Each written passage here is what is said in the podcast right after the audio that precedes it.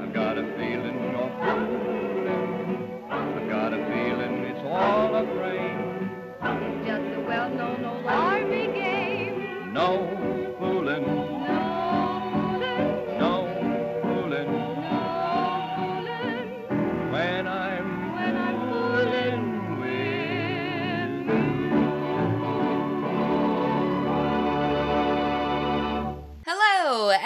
welcome to the Screen Test of Time, the podcast where we watch every movie ever nominated for Best Picture, even if it sometimes feels like we're doing it because an evil fairy cursed us at our christening because our parents didn't invite them.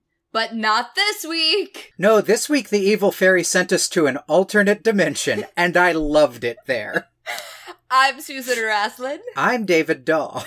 And we finally found a good movie in 1935. Uh, Yep, and it's in 1936. Well, it's called the Broadway Melody of 1936. Yeah, I know. but as you said last week, it's uh Broadway melodies are on like the car year schedule. Yeah, I, I have a slightly different theory after watching this film, which is Susan, convince me this movie wasn't made by time travelers after they accidentally destroyed all the copies of the actual original Broadway Melody of 1936.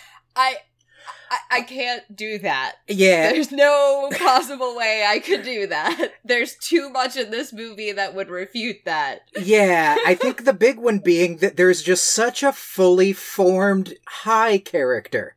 Just so, just, Just so stoned. yeah, absolutely, like, wearing Gilligan's outfit from Gilligan's Island with Mickey Mouse patched onto it. Yeah, or like he walked straight out of that 70s show. Yeah, just so stoned. The future Jed Clampett in his very first role is just a fully formed, super stoned Shaggy from the frickin' 90s Scooby Doo movie. He's one of my favorite characters as well. Oh, yeah, no. The thing about this movie is that no one is recognizably human. No actions or locations make any sense, and I loved it. I loved it so much. So should we talk about the plot? Question mark.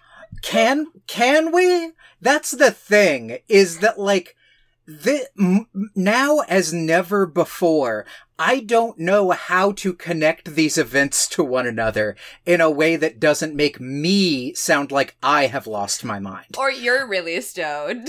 yeah. Let's talk about the inciting incident of this movie. Our two gossip columnists, wait, our gossip columnist who makes enough money to hire an assistant and his assistant looking out the window and just seeing a fancy party filled with Broadway's elite and a rich widow, having binocular glasses they put on top of their glasses, witnessing a full musical number with like stupid set tricks. And a, a Broadway producer being able to make flowers bloom on command. And then somehow they're able to have heard the quiet dialogue from before the musical number and react to only that. Of just like, oh, I see. He and the rich, the witch widow is financing his next production. And it's like, that is not the most notable thing you just saw, my dude. That is not top five. that, uh, and like, and that's honestly not even close to the craziest thing that happens in this film. It's pretty intense. After that, the the gossip columnist played by Jack Benny, who I read his Wikipedia article, was not actually an asshole. Yeah, I'm not sure who I'm thinking of. I would have to go way down far on Nicole Cliffe's Twitter page to figure it out. But apologies to Jack Benny. I don't think that's who it was that was an asshole she was talking about. Yeah, he seemed to be like actually kind of a pretty cool guy. Anyway, yes, so the producer, who is named Bob Gordon, who is YA novel handsome. He's like the most beautiful looking human being I have ever seen, which makes it really irritating that he's also a shit. yeah, there's definitely a thing when you first see him where you're like, oh, is Gary Cooper in this movie? No, he's better looking than Gary Cooper. Yeah, yeah, yeah. That's And how is that even possible? He has like the most perfect teeth I've ever seen. And like every plane of his face is just uh, absolutely immaculate. I feel like I'm reading a, a YA novel's description of like a fairy prince or something. His best friend, whose name is Irene Foster, played by Eleanor Powell, moves to New York from Albany. Well, best friend. His like high school sweetheart, right? Like they were they dated, sort of. It's kind of unclear. There's a part where it's like, I thought they were definitely going for, oh, they fucked. But then his immediate reaction was, yeah, I totally forgot about that until five minutes ago. Which I don't think even he's enough of an asshole for that to be true if they fucked. Uh, Sucks. But maybe, because, but, because Bob is the worst. Bob is the He's- worst.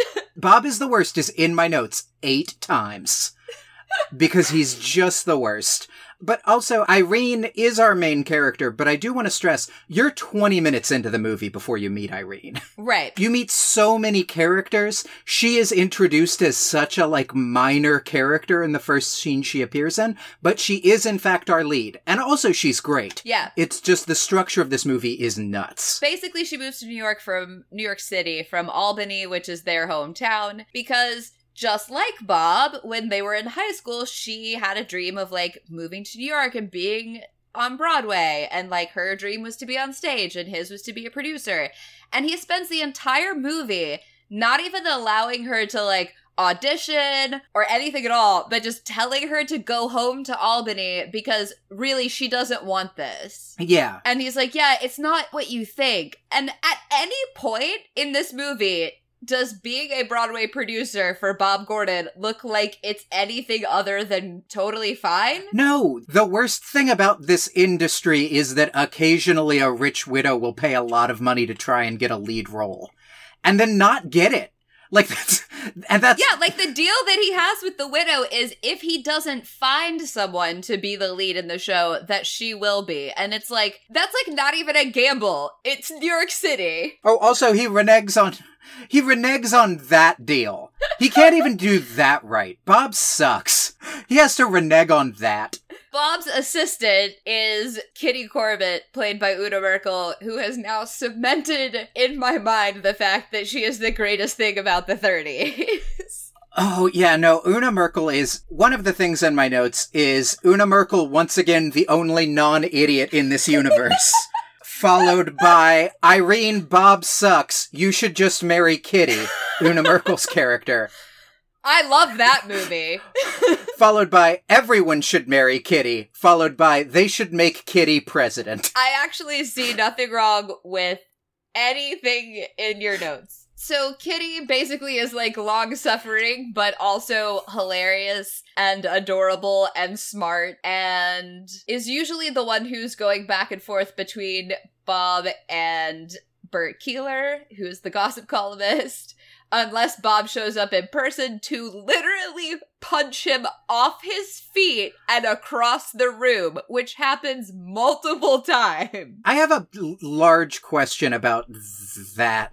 I feel like we should kind of just try and do the like. So Bob won't let Irene audition. Like I'm, ju- I'm gonna try and do this in like five sentences because everything, just the moment you stop to breathe and think and talk about what's happening in a specific scene, you're like, oh no, we gotta slow down and talk for three hours about how everything that happens in the before breakfast scene is nuts. That's like 15 minutes into the movie.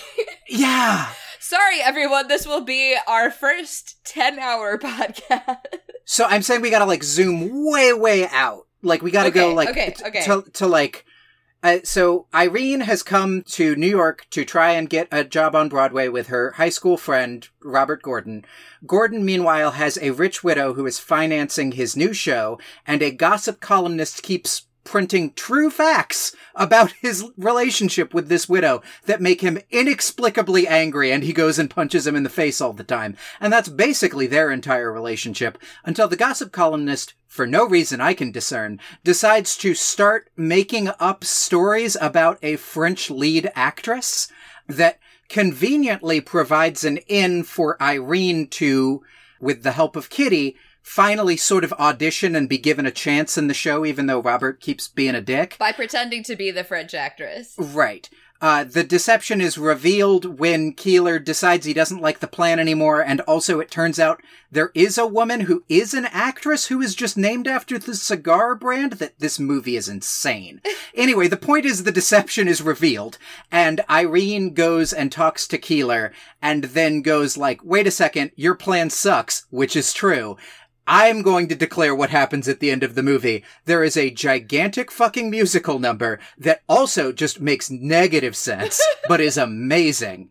And then, because she's so damn good in that musical number, Bob not only decides to give her the lead role, but marries her on the fucking spot that night, which, if you've seen the musical number, is the most sensible thing Bob does in the entire movie.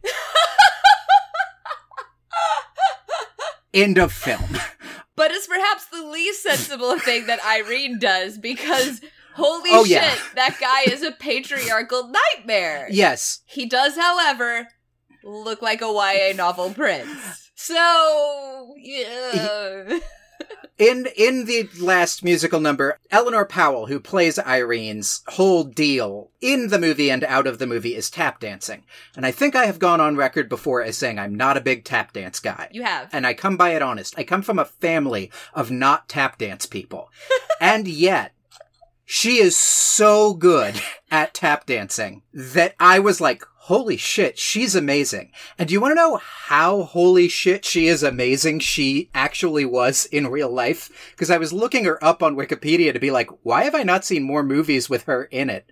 And it's that she is so amazing that she was only in one movie with Fred Astaire because Fred Astaire was intimidated by her. I mean, I understand that. She definitely has a similar style to Fred Astaire. It's the almost effortless tap dancing where it's like somehow her legs are made of rubber bands. yeah. That's his whole thing. Like, he was not sharp, he was so liquid. And yeah. I I could totally see him being like, uh, there can only be one, and it has to be me. Yeah. And it's it's mostly just like if you want like when Fred Astaire is like she cannot be on screen with me, she makes me look bad. You're really really good.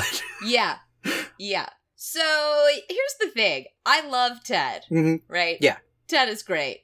And Ted has a sister, by the way, uh, who's and they have an act, or they used to have an act with a duck, but then like it was a hard winter, so they ate the duck. And his They live in New York City. so much about Ted is just like there's also a thing where when Bob hires them on the spot, for God, Bob sucks.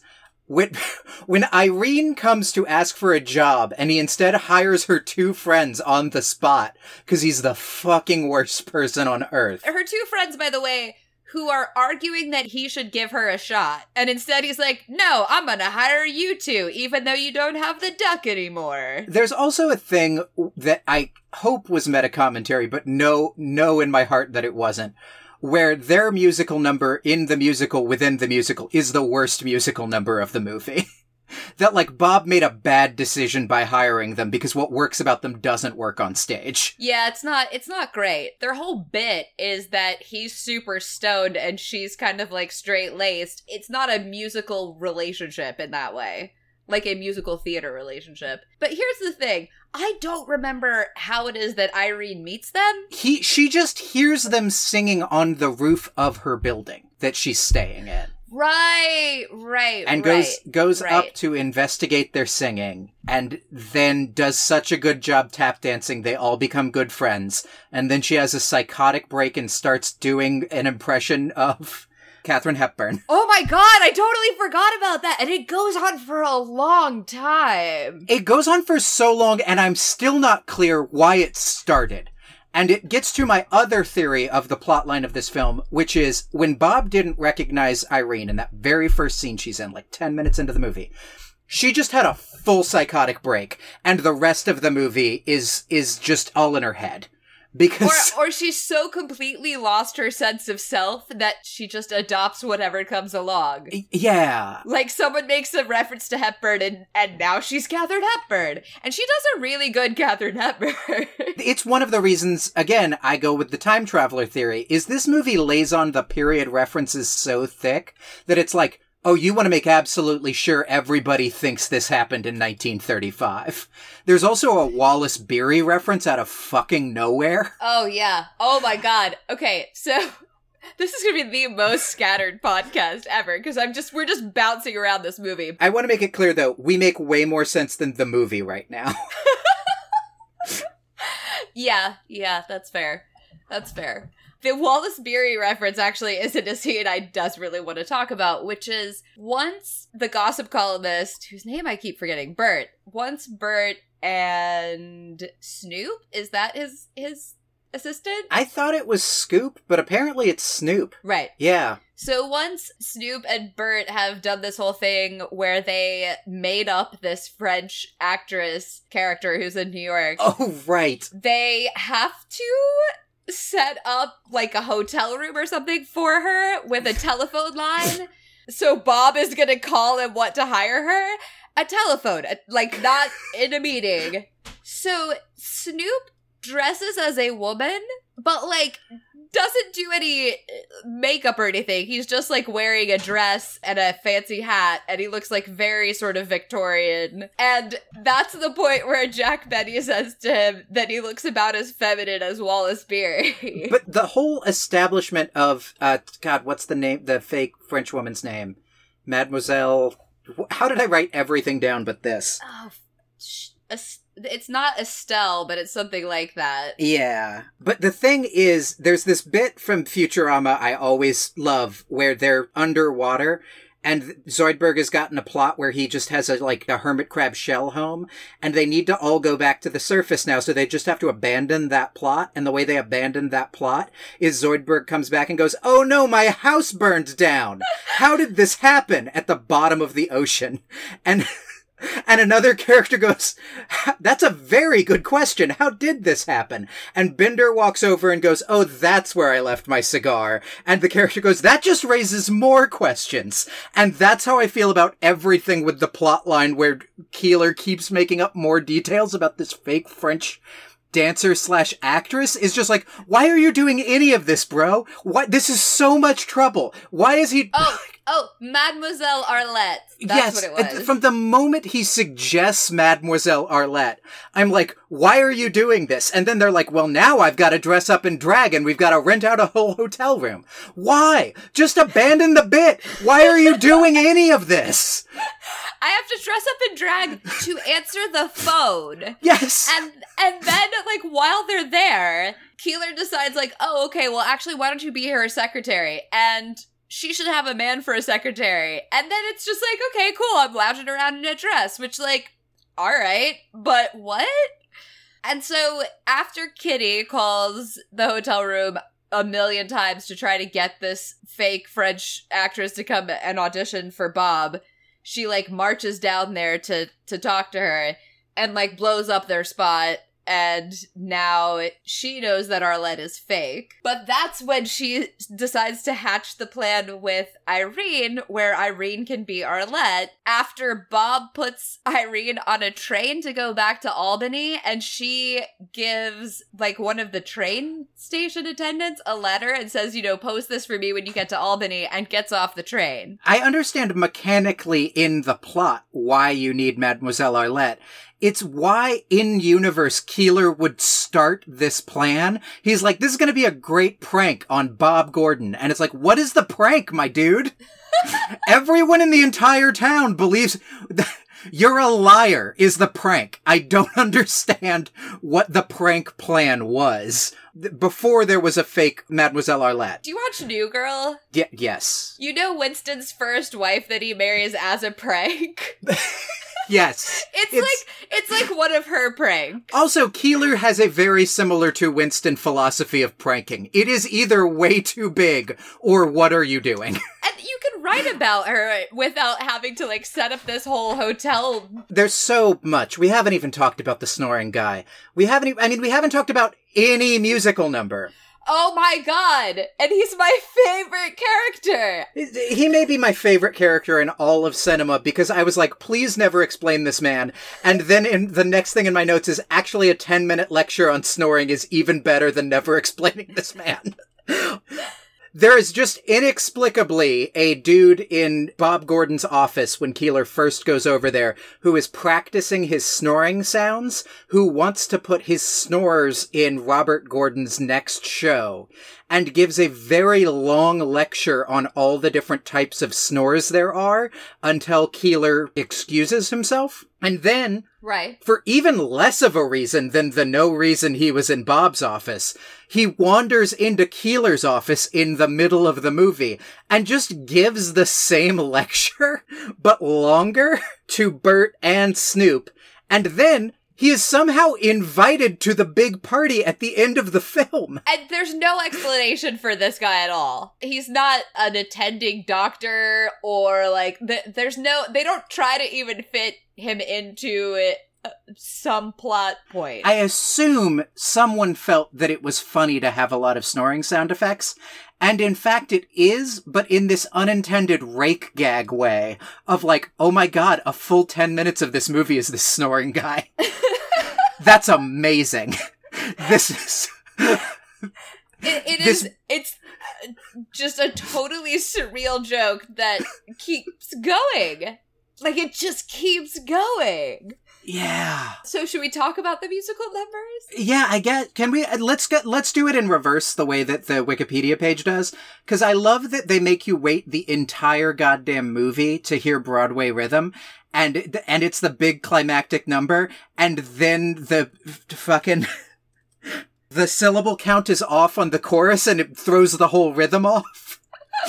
the song has a terrible rhythm. It does. The entire thing, you're like, my next show, Broadway Rhythm. You gotta hear Broadway Rhythm. Everybody in town's talking about it. Broadway Rhythm. Oh my god, it's finally time.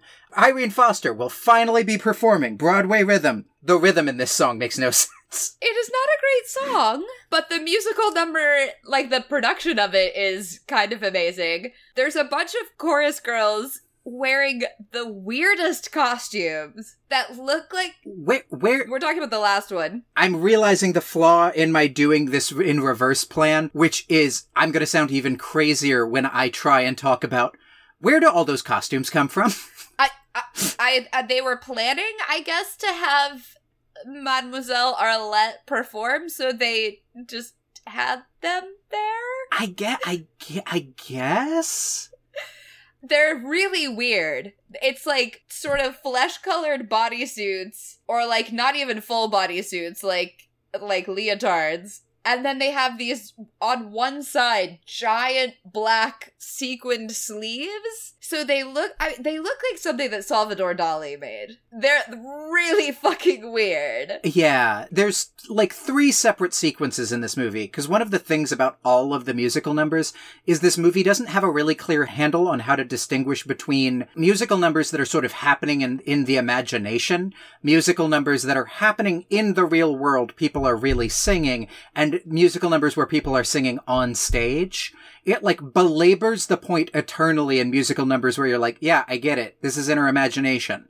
She sang in my imagination 30 times at the start of the song. And then other times it just is like, no, no, no. The bartender just comes out in the middle of this actual party on a rooftop in New York and jumps over all the chorus girls.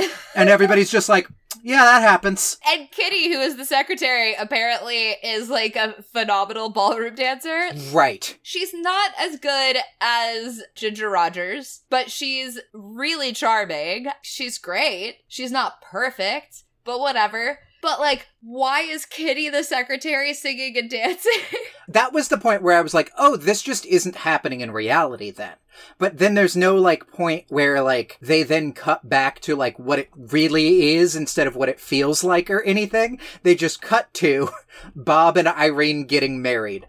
And Keeler being the best man, which is Bob has punched Keeler in the face three separate times across a room.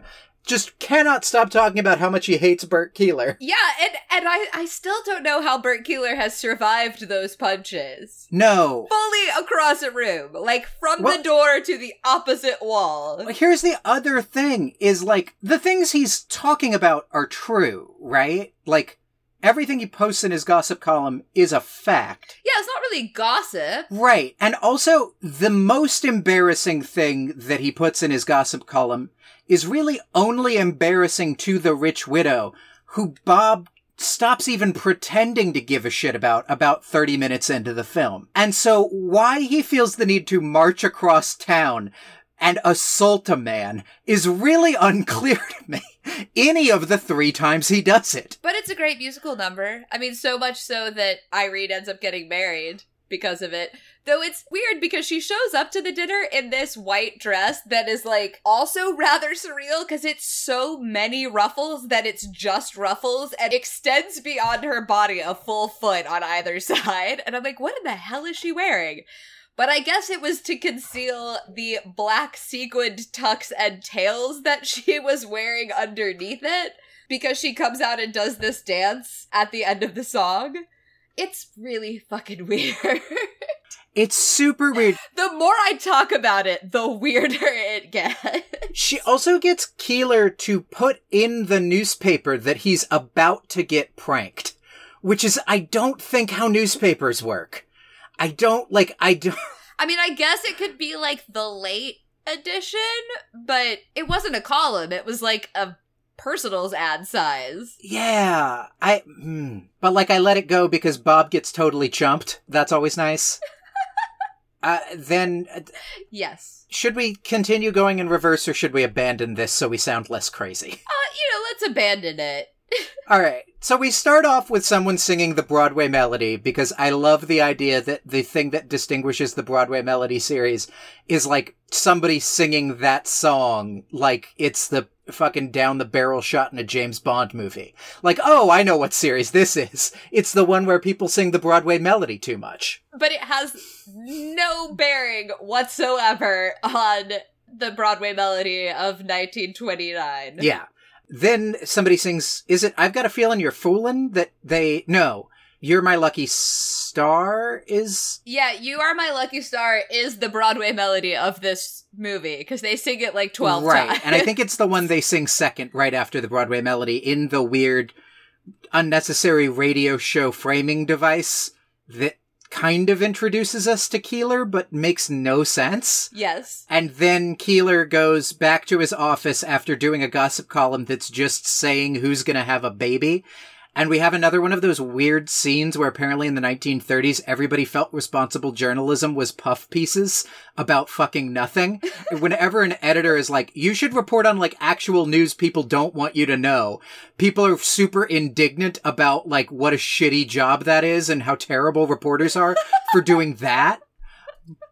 And the, the but then Keeler is instantly Keeler spends the entire office fight fighting with his boss about just like everybody loves babies. I should just start reporting on babies all the time. And an edit- and his editor's like, "No." And then he goes to his office and he's immediately all in on never reporting about babies again. Uh, yes. And then Snoop, who is again, it is wild to me that Bert Keeler makes enough money as a gossip columnist to hire an assistant.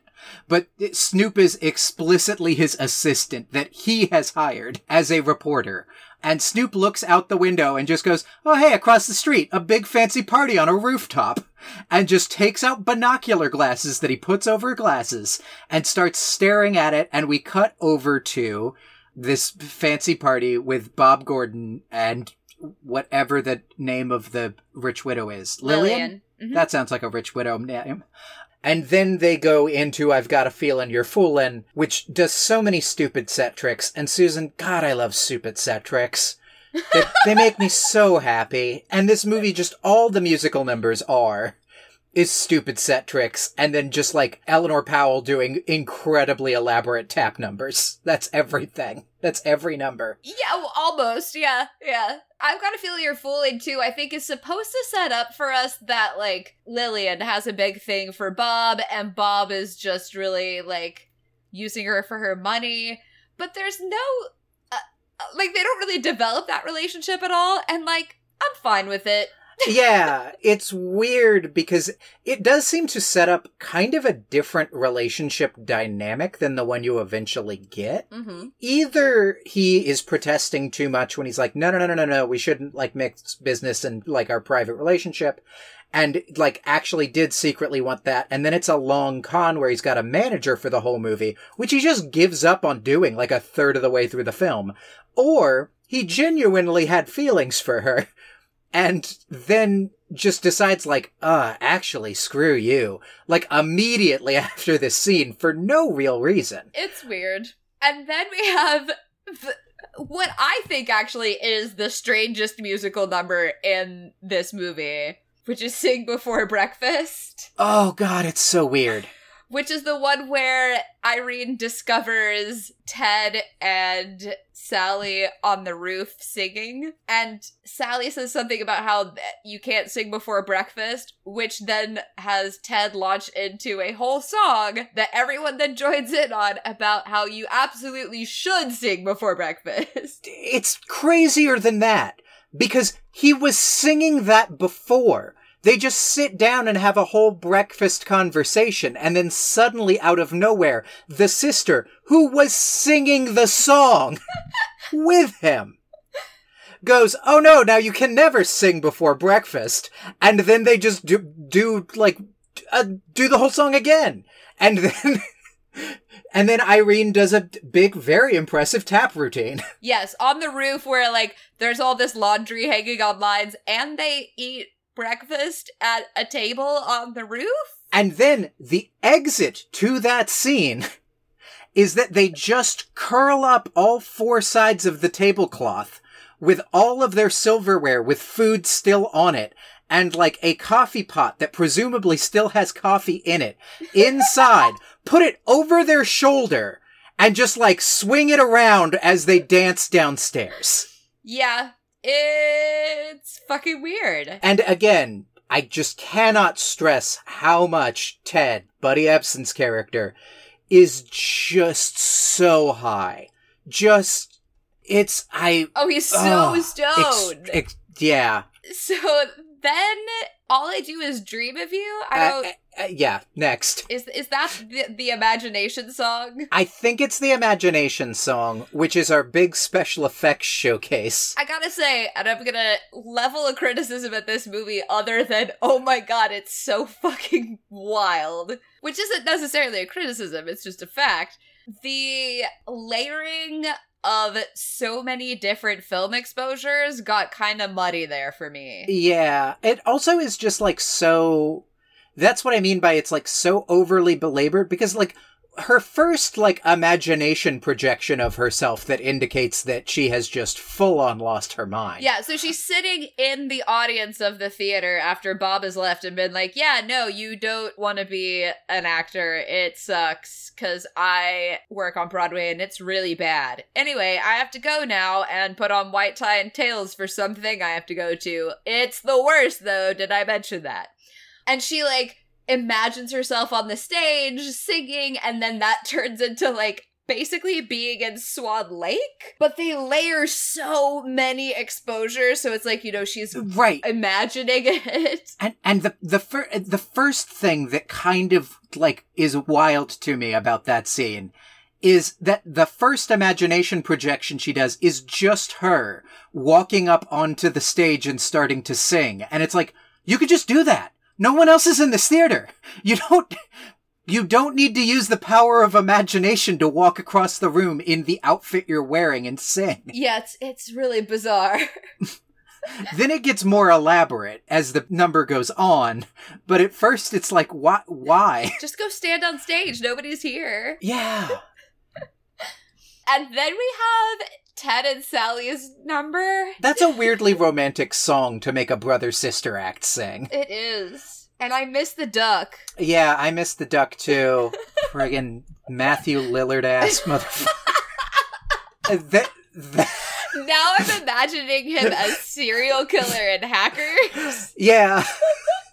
He'd be great. So yeah, they have this number where it's like kind of country-ish. Yeah, it's it's fucking like off-brand Surrey with the fringe on top. Yeah, it is totally that. And they do it for like a, a minute 30.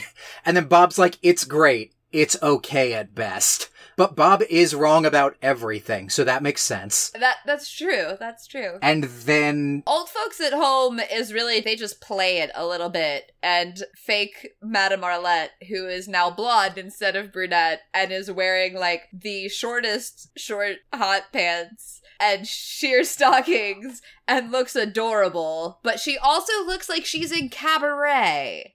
Which contributes to your time traveler theory. That's also like, this is such a bog standard movie logic thing, but the fact that Bob can't recognize her is such a like, fuck you, Bob. like, stares her straight in the face, two feet away. I have theory that Bob actually has facial blindness. I, yeah, I have a theory Because that. he doesn't recognize his high school sweetheart when he looks at her directly in his office. And then she shows up in a wig, which, like, it's a good wig, but her face doesn't look any different. I, yeah. It's not like she has on glasses or something. She looks like Irene with blonde curly hair. I like this because it explains the weird subplot where Bob goes to Hollywood to find a leading woman and is like, you can't find any actresses in that town. And it's like, it's like that he was fucking standing right next to Katharine Hepburn and was like, nothing, nobody. God damn it. Kitty, book me a flight back home. Um, like, It, yeah, I actually I think that Bob just has facial blindness, which is not an excuse for him being the worst. no. Plenty of people who have facial blindness are totally great people. He just also happens to be the worst. Anyways, then she does her like incredibly just bonkersly good tap dance routine. The little bit where she faces away and is like, I'm so sick of smiling for this fucking tap routine is the most adorable thing I've ever seen in my life. Ah, and then she turns around and is like, cheese immediately. Yeah, it was really cute. Uh, and then she goes off stage and she and Kitty jump up and down like, oh yay, it was great. And that's the point, I assume in your notes, where you wrote that Irene should just marry Kitty. I, I think it's immediately after that that Lillian comes storming in and reads the hilarious poem from Keeler. and that was where I wrote Keeler's poem owns Bob sucks, everybody marry Kitty and then make her president. that that Yeah, and then we have the last musical number, which we already talked about. But I do want to mention something about this because there is a part of that musical number right at the end where Irene does like a piqué turn from the very, from like all the way upstage to all the way downstage and right to the camera. right. And I was watching that, and I have never seen a person spot as well as she does. Like her head, she's like a robot. It was, it was nuts. It's legitimately nuts. Like it's it's it is so good that like, Like I've never noticed anyone spotting so well that it was noticeable. Like you notice when somebody doesn't spot well because they get dizzy and like they go off of line, but she's in a like absolutely perfect, precise knife line. It's it's unreal. I thought like, is she doing this or is this like, does she have a body double? But if you know Fred Astaire was afraid of her, time travelers, it's CGI. I no, I I remember thinking the same thing because there's other like impressive technical dancing moments in this film where I definitely was like, oh, they had to do that several times. Like when the bartender jumps over all the chorus girls, he accidentally kicked one of them in the head like five or six times in the row. but like, if you told me that. If you told me Eleanor Powell did that in one take, I'd be like, yeah, absolutely. I believe it for sure. yeah. Got it first try. Cause it's insane. So what we're saying is this movie will blow your mind and you might feel a little bit like you did drugs while you're watching it. Yeah, I, I really do feel like you sent me a text earlier that was like, I don't know if I got Stockholm Syndrome or this is the greatest film of all time. And I wrote back kind of both actually. Um, because like I, my real theory, I mean, my real theory is time travel, but, but like my theory about why this movie works so well is that like you just have to get on its wavelength because otherwise you lose your mind. And the moment you're on its wavelength, it's just Eleanor Powell being goddamn amazing and Una Merkel being like great, when you just abandon yourself to the dream logic of this film, Oh, that's why uh, there are so many surreal costumes. Is it's actually it's just a dream. yeah, I'm okay with that. I also was really excited that there was finally a leading lady who was like the inexperienced ingenue who comes to New York to make it opposite Una Merkel who deserved to be there. Because like Ruby Keeler in 42nd Street, yeah, ah, Eleanor Powell would like wipe the floor with her. yeah. I mean, it, there's just no competition. And Una Merkel is amazing in this movie, don't get me wrong. But she There genuinely was a thing in the last number where that where it was like, oh, they're just gonna let Una Merkel dance. They're letting every, they're just letting anybody in now. Right, and in 42nd Street, I would not have felt that way. No, it's it's definitely like in Forty Second Street. You're like, oh, thank God they're letting Una Merkel do something again. That's it. And I, I actually loved the chemistry between her and Eleanor Powell. Like, they had some really good, like, girl power, getting one over on your boss, getting one over on a man thing going on. That felt really nice. Yeah, they have this really well developed relationship too. Really more than any other character relationship in the film. Them knowing each other and getting to know each other and becoming closer and doing things for each other feels natural. Or at least within the realm of human behavior. Yes. because it's kind of given more time than any other relationship in the movie. Just sort of from the fact that Kitty has to run interference for Bob so much, Irene ends up spending a lot of time with her. And their relationship does not necessarily start out instantaneously that they like one another. It's really that Kitty is like, "Oh, you don't have an appointment. I'm a secretary and long suffering and I have to work so hard. Can you I can't do anything for you. Can you please just make an appointment?" And by like the end of the movie, she's helping her plot to get one over on her boss with this woman because they actually have like a really nice blossoming of a friendship. Sorry, I'm just. I was just remembering Una Merkel's great delivery of that hack ass line when they're starting to do the Mademoiselle Arlette bit where she goes, You do realize we'll get the chair for this. And even worse, I could get fired. um, which is, ah, God. again, in context, makes no sense. But like, and out of context also makes no sense. but is great because Una Merkel delivers it. she really is just dynamite. And I had the thought of like, how come she never gets to be like the leading lady ingenue? And it's because she's so damn funny. Yeah. Which fine. They, uh, apparently, by the way, I was like looking at her Wikipedia page, and like, boy, did the studios get their money's worth having her on contract. She was doing like 13 films a year through the 30s. Wow. Go to the Una Merkel Wikipedia page real quick and look at how long it takes you to scroll to 1940 from 1930. Dear God. Yeah. Well, how come we didn't watch more of these? I feel like it's because if I was a shitty Hollywood producer in the 30s and I had Una Merkel on contract, every single time somebody told me a production was in trouble, I'd go like, throw Una Merkel in there, see if that fixes it. and like, And it probably would have, yeah.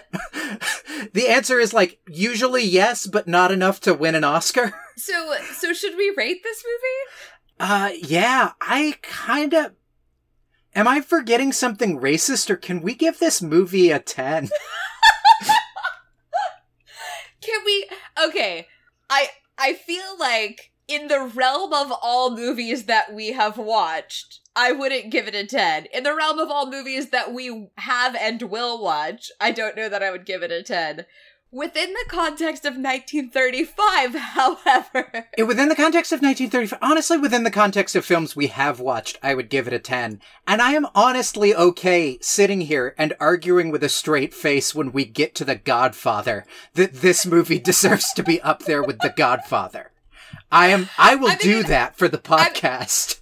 I'm gonna I'm gonna give it an eight because the the the plot is so flimsy. The uh, plot is yeah. so flimsy. You could give it a ten though. It's, I mean, here's the thing, is that I, I, I have down in my notes that in my head when we started this project, when I was imagining a bad movie, this was what I imagined in a weird way because it's such a basically entertaining mess. No, that's that's definitely true for me too. I did not imagine. I didn't imagine we would watch so many actually bad movies, like not entertaining, not well made, bullshit movies. And like, I think the thing that makes me want to give it so many points is like, I'm joking about the time travel thing, but I'm also not joking about the time travel thing because there is this weird thing with this movie where it will just casually do something where you're like, oh, I haven't seen a movie do that before. Like the opening scene, this weird scene in like where they're just recording a radio show to introduce you to Bert Keeler has all these nice little camera moves there's this great tracking shot through the newsroom every time Bob comes in to punch Keeler in the face. And it's like, they're so unshowy that it's like the movie doesn't even know they're impressive. And yet I don't think we've seen a movie pull either of those things off before. And so it's like they accidentally knew how to make a movie from 1960 and were like, oh, surely they knew how to do a giant tracking shot across a room with like set moments where people throw paper up in the air to make it look like the room is busier than it is. Like, th- they had that down by 1935. Sure, sure, go, go, we've got to stop the Daleks or whatever. like, I, like, I, that, like this movie has such weird moments of being ahead of its time in such a bizarre way that the fact that it does fall apart and does make no sense is like they were trying to make a worse movie so you didn't notice what was going on. yeah, I, I I appreciate this argument. I still am gonna give it an eight. I, I- that's probably fair. I I here's the I want to give it a 9 because I want to give it the best grade we've given anything. But you're right, I don't want to defend a 10. I don't want to defend a 10 like 6 years from now. I don't even know that I want to defend a 10 like in I mean 6 years in like movie time or 6 years in project time. I mean, I will happily go Here's the thing. I feel like I've seen the biggies. Like the ones where people, if we don't give it a 10, are gonna freak out. And spoiler alert, we're not giving a fucking 10 to Gone with the Wind. Cause that movie's a racist piece of shit. But I will at least have fun going like, okay, now people love Citizen Kane. But can Orson Welles spot the way I mean that that's a that is a totally valid argument.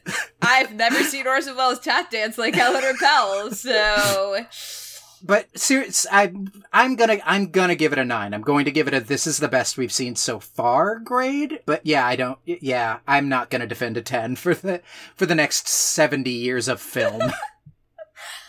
should you watch this movie? Yes, Yeah, right now. it is available on Amazon. Go grab it. It's really entertaining. Yeah, go right now and do it. And then after you do that, you should subscribe to the Screen Test of Time on iTunes or your other podcasting apps and give us a rating, preferably a five. Yeah. And you can leave us a review. It could be, you know, really enthusiastic, like this episode of our podcast. If you want to register yourself as Eleanor Powell and thank us for how much we've complimented you in this episode, feel free to do that. Yeah, we would be we would be fine with that. Also, if you are Eleanor Powell or Una Merkel and have been trusted with the power of time travel, Get at us. one, get at us. Two, they made a good call. I see why they trusted you with that. That's actually how she was able to make that many movies. Yeah. It's like the time turner in the Harry time Potter. tuner from yeah, yeah, yeah. Uh, next week we have a movie I was not expecting to go into, being like, well, this is going to be a disappointment, which is Top Hat with Fred Astaire and Ginger Rogers, and maybe maybe it'll fucking be. Maybe it's good I'm leaving room at the top. It's got some Irving Berlin jams in it, cheek to cheek specifically. Yeah. But yeah, uh, until until then, go watch Broadway Melody of 1936. Yeah. Th- This, I mean, here's the thing. I'm not sure this, I'm not sure what this was, but I really liked it. I'm not entirely certain th- that this was a movie, but it was really, it was worth my time. It was really fun. Goodbye, everybody. Bye. and sing before breakfast. Never cry a thing before you eat that shredded wheat. Sing, just sing and sing and sing and sing and sing.